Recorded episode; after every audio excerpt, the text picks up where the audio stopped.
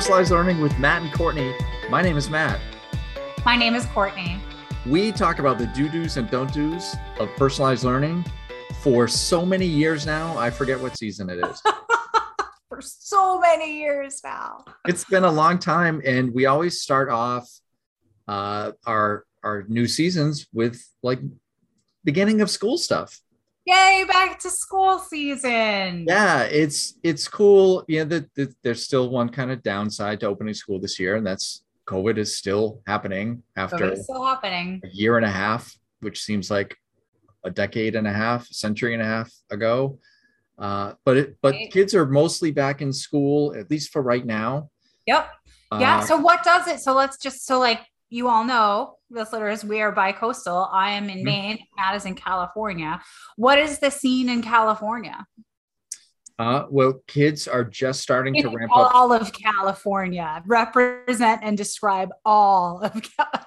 Well, Sorry. as as all listeners well know, California is just a tiny little state with not much area or people. So I think I can easily represent California here. Yeah. The, uh, at least down where I am uh, in Southern California by the border, their kids are going back to school. Okay. And they are right now, I think there's the option that kids can stay home and do some remote learning. Ah, But most kids, of course, are going back to school right. uh, because they want to, for one, or their parents want to, or some combination of both.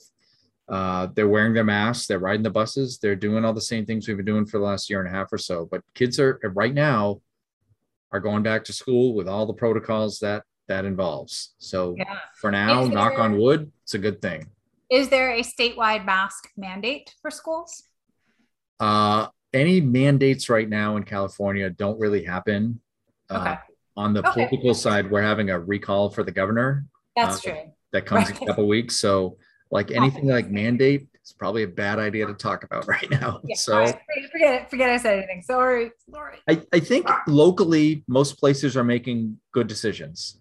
Good. Uh, I haven't seen any really like crazy stuff you see in some other states, uh, but people are making good local decisions that they really need to for their for their communities. Like my community, even though San Diego is about 20 minutes south of us, San Diego is in a much different spot than my town.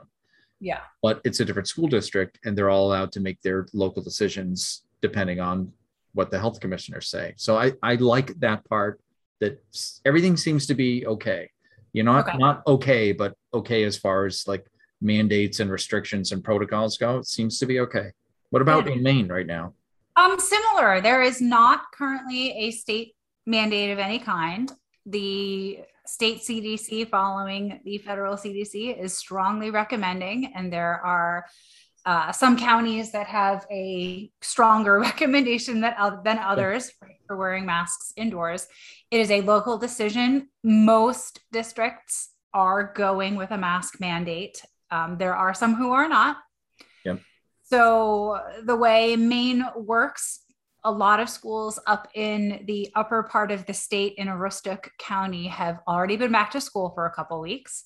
Mhm. And really, I'd say 90, 99% of the rest of the state is starting this week. Either kids started yesterday or today or tomorrow. Okay.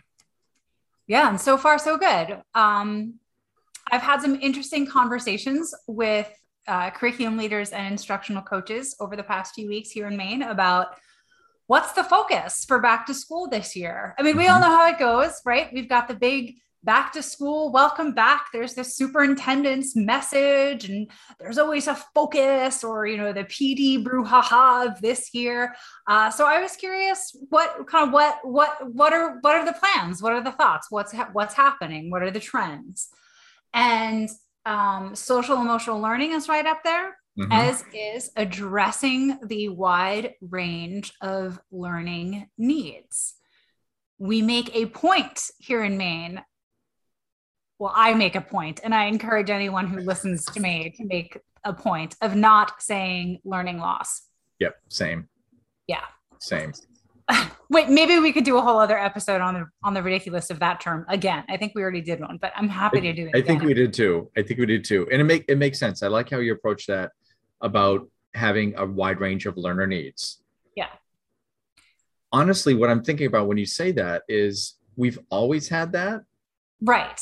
It's now just super apparent and right out in the open if it wasn't before. Now it's Right. everybody's face that everybody realizes, hey, these kids are all over the place and they're learning. What do we do? Right. Well, you know what's interesting about that statement, Matt, is that I think teachers always knew that.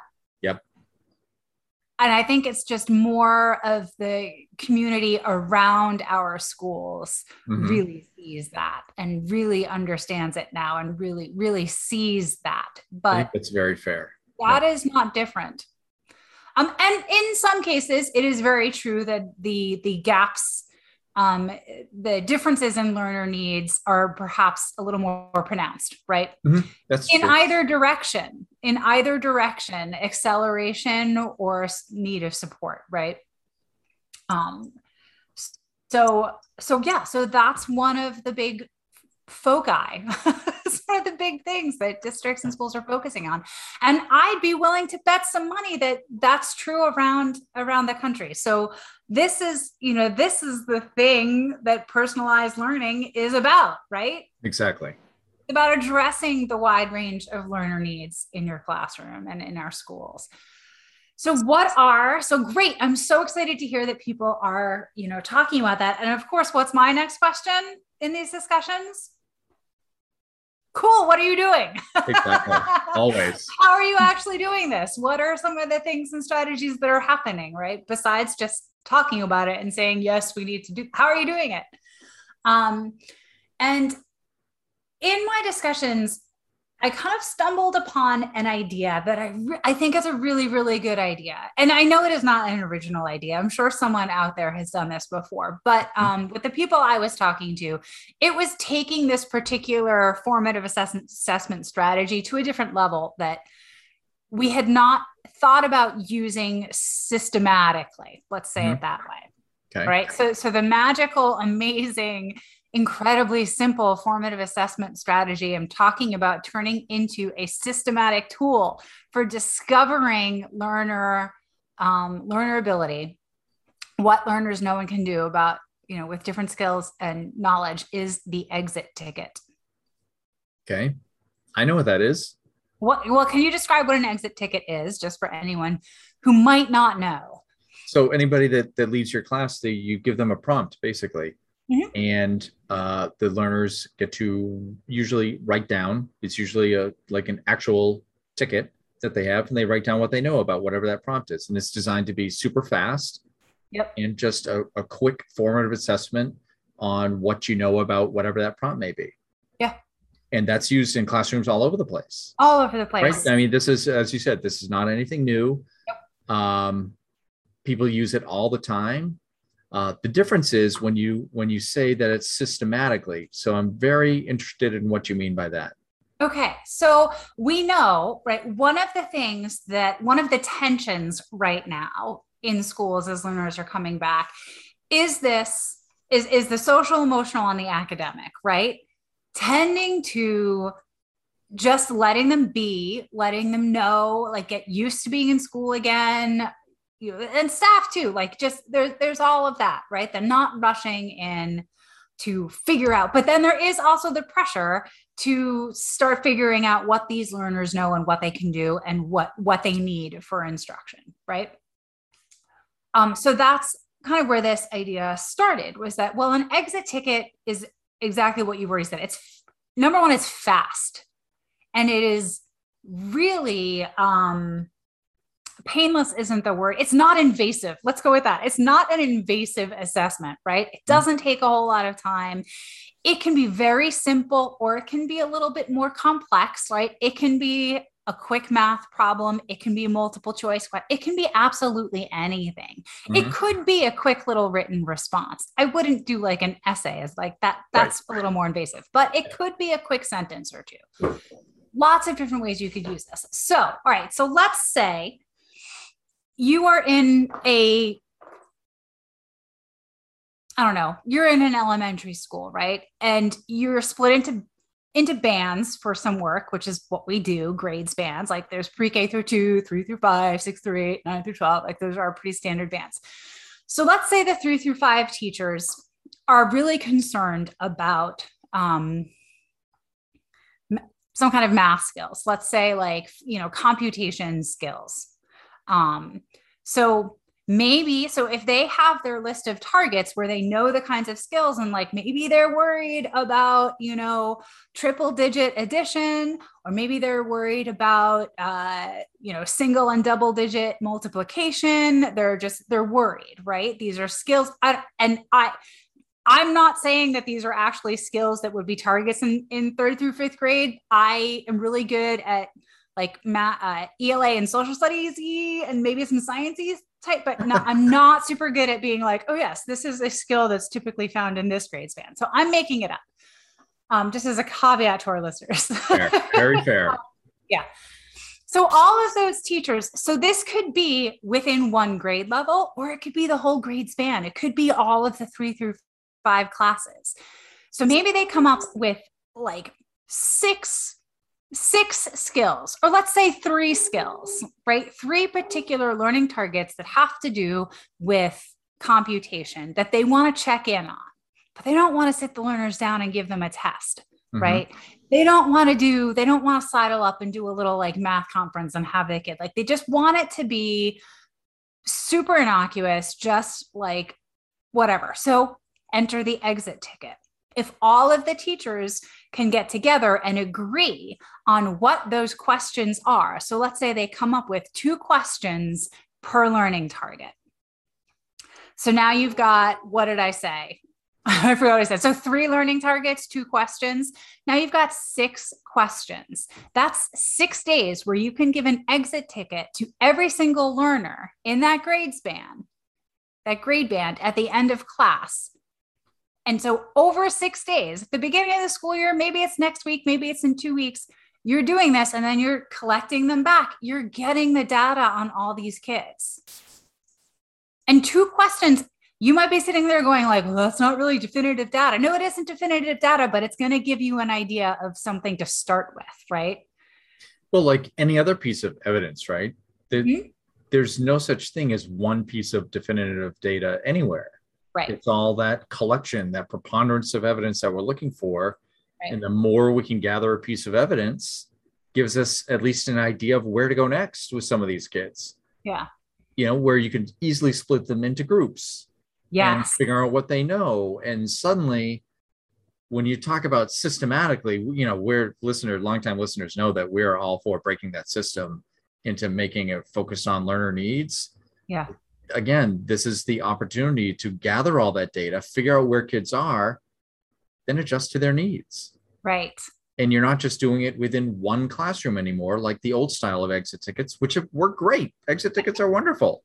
Yeah, it's great. But when you need to figure out how to use resources efficiently, then that means you have to break out from one teacher, these are my students, and yep. you have to break out to at least a grade level, these are our students. At least, right. grade I, band, these are our students, and figure out how to use the resources that are the teachers and the ed techs to meet those needs. I and really, it can be done. It can absolutely yeah, be done. It, it can be done. And I really like how you mentioned the grade spans, giving them all the same question. Mm-hmm. Because if we're thinking that kids are kind of all over the place in their learning, that doesn't just mean within third grade or fifth grade or ninth grade. It's probably within a range of ages yeah. that we need to know where these kids are all over the place. So making that just slight adjustment from a grade level to a grade span, I think would make all the difference when you're gathering that data. Yeah. It would, it'll make all the difference. And it'll start breaking that system that we've had before into really, truly meeting their needs instead of just thinking like kind of meeting their needs. Right, right. You know? Right. I love and this so, idea. I love I, this idea. I think it's, I think I was like so into, I'm still so into it. I think it's a really fantastic idea. And I also think that you don't need to have, so like if one of your thought barriers right now is, well, we don't actually have well articulated you know targets or standards you don't need them you don't you know what sit down with your team sit down with your colleagues and decide what are like the top three skills or understandings we need to know about now mm-hmm. you know or that we want to know about before mid-october you mm-hmm. know And then fine, great, articulate them as a group and then do the same thing and then come up with yeah. like the, the handful of questions that you want to answer. Decide when you're giving the exit tickets. Heck, heck, it doesn't even have to be on the same day. You could say by the end, by this date, we've given these exit tickets to all our students, right? right. Like, I don't. Super, you, yeah. Know, you can be flexible within frameworks. Well, that's the thing. I, as you're saying that, I, I realized we haven't talked about scales or even standards no. or and you don't need that. If no. you if you're these are the things we want to know. These are the six things i want to know about these kids where they are where they've been for the last year and a half of in and out and remote and in person and whatever yeah. learning. What do we want to know right now has really it, they may not even be standards at all. No they might not. be, it may not be academic stuff. And that's that's where as you're talking it's like this can really go anywhere literally all the time. It just oh hey all right let's right now, let's right? put, let's put an awesome twist on it right now. Forget oh, exit slips i like and it. let's let's have a group designed observation checklist. Maybe you okay. are curious about some social emotional skills or some um, executive functioning skills right? Mm-hmm. Time on task, attention, right? Create a little checklist for your for like, you know, and um, or create a little observation process with your partner teachers or with your grade span teachers or a whole school and agree to do the checklists, right? Agree to do the observation checklist and then take a look at that. That's important data too. Hmm, absolutely. Absolutely. I think this is a fabulous idea that they can uh, our te- our listeners and our teachers can start when like uh as soon as they're listening to this yeah. Yeah. You can do, so, this, do this tomorrow. You can do this tomorrow. Do this tomorrow. Bring this to your school. Bring this idea to your school and then let us know how it went. Because right. i'm super interested in if this is an exciting thing which clearly we're excited. We're excited about it. Yeah so we're happy to do this. Yeah. Uh, so I just see how it works, and and as always, it doesn't have to be perfect. Just get those things out there and start gathering some data for an initial. Where are these kids on whatever I want to ask them here, and then go from there, and let us know how it goes. We want to know the feedback. Yeah. So. Uh, All right. So if you so to to let us know how it's going, um, definitely the parking lot. And I know people have been putting things there. We're going to have to check in on it. Um, and now that the school year is back up in full swing, use that parking lot. Um, you can also Twitter at PLearnMC, Facebook, PLearnMC. Really, if you know PLearnMC, you're going to be able to find us. Uh, and plearnmc.com. I promise I will get on our social media manager and web developer to or web web master to uh, update those things. And yeah, whoever that may be. Whoever that may be. True, but uh, yes, the parking lot especially. I really like the way the parking lot has evolved over the years into something useful. But uh, anyway, you can let us know. Please let us know. Uh, we're we're very excited. Uh, we're back weekly. Yes. Uh, mostly, I would say, starting right now, right up until at least uh, winter break. And uh, and if you have ideas about what you'd like to hear about or mm. ideas for uh, any future episodes, uh, feel free to let us know because we're happy to uh, take suggestions and, and, run with them. Uh, we'll we'll take a sentence and be able to expand that to oh, five minutes no problem. with no problem. sometimes, sometimes just a word. Very true. Very true. Uh, so with that, uh, thank you for listening, and we will see you next week. Bye.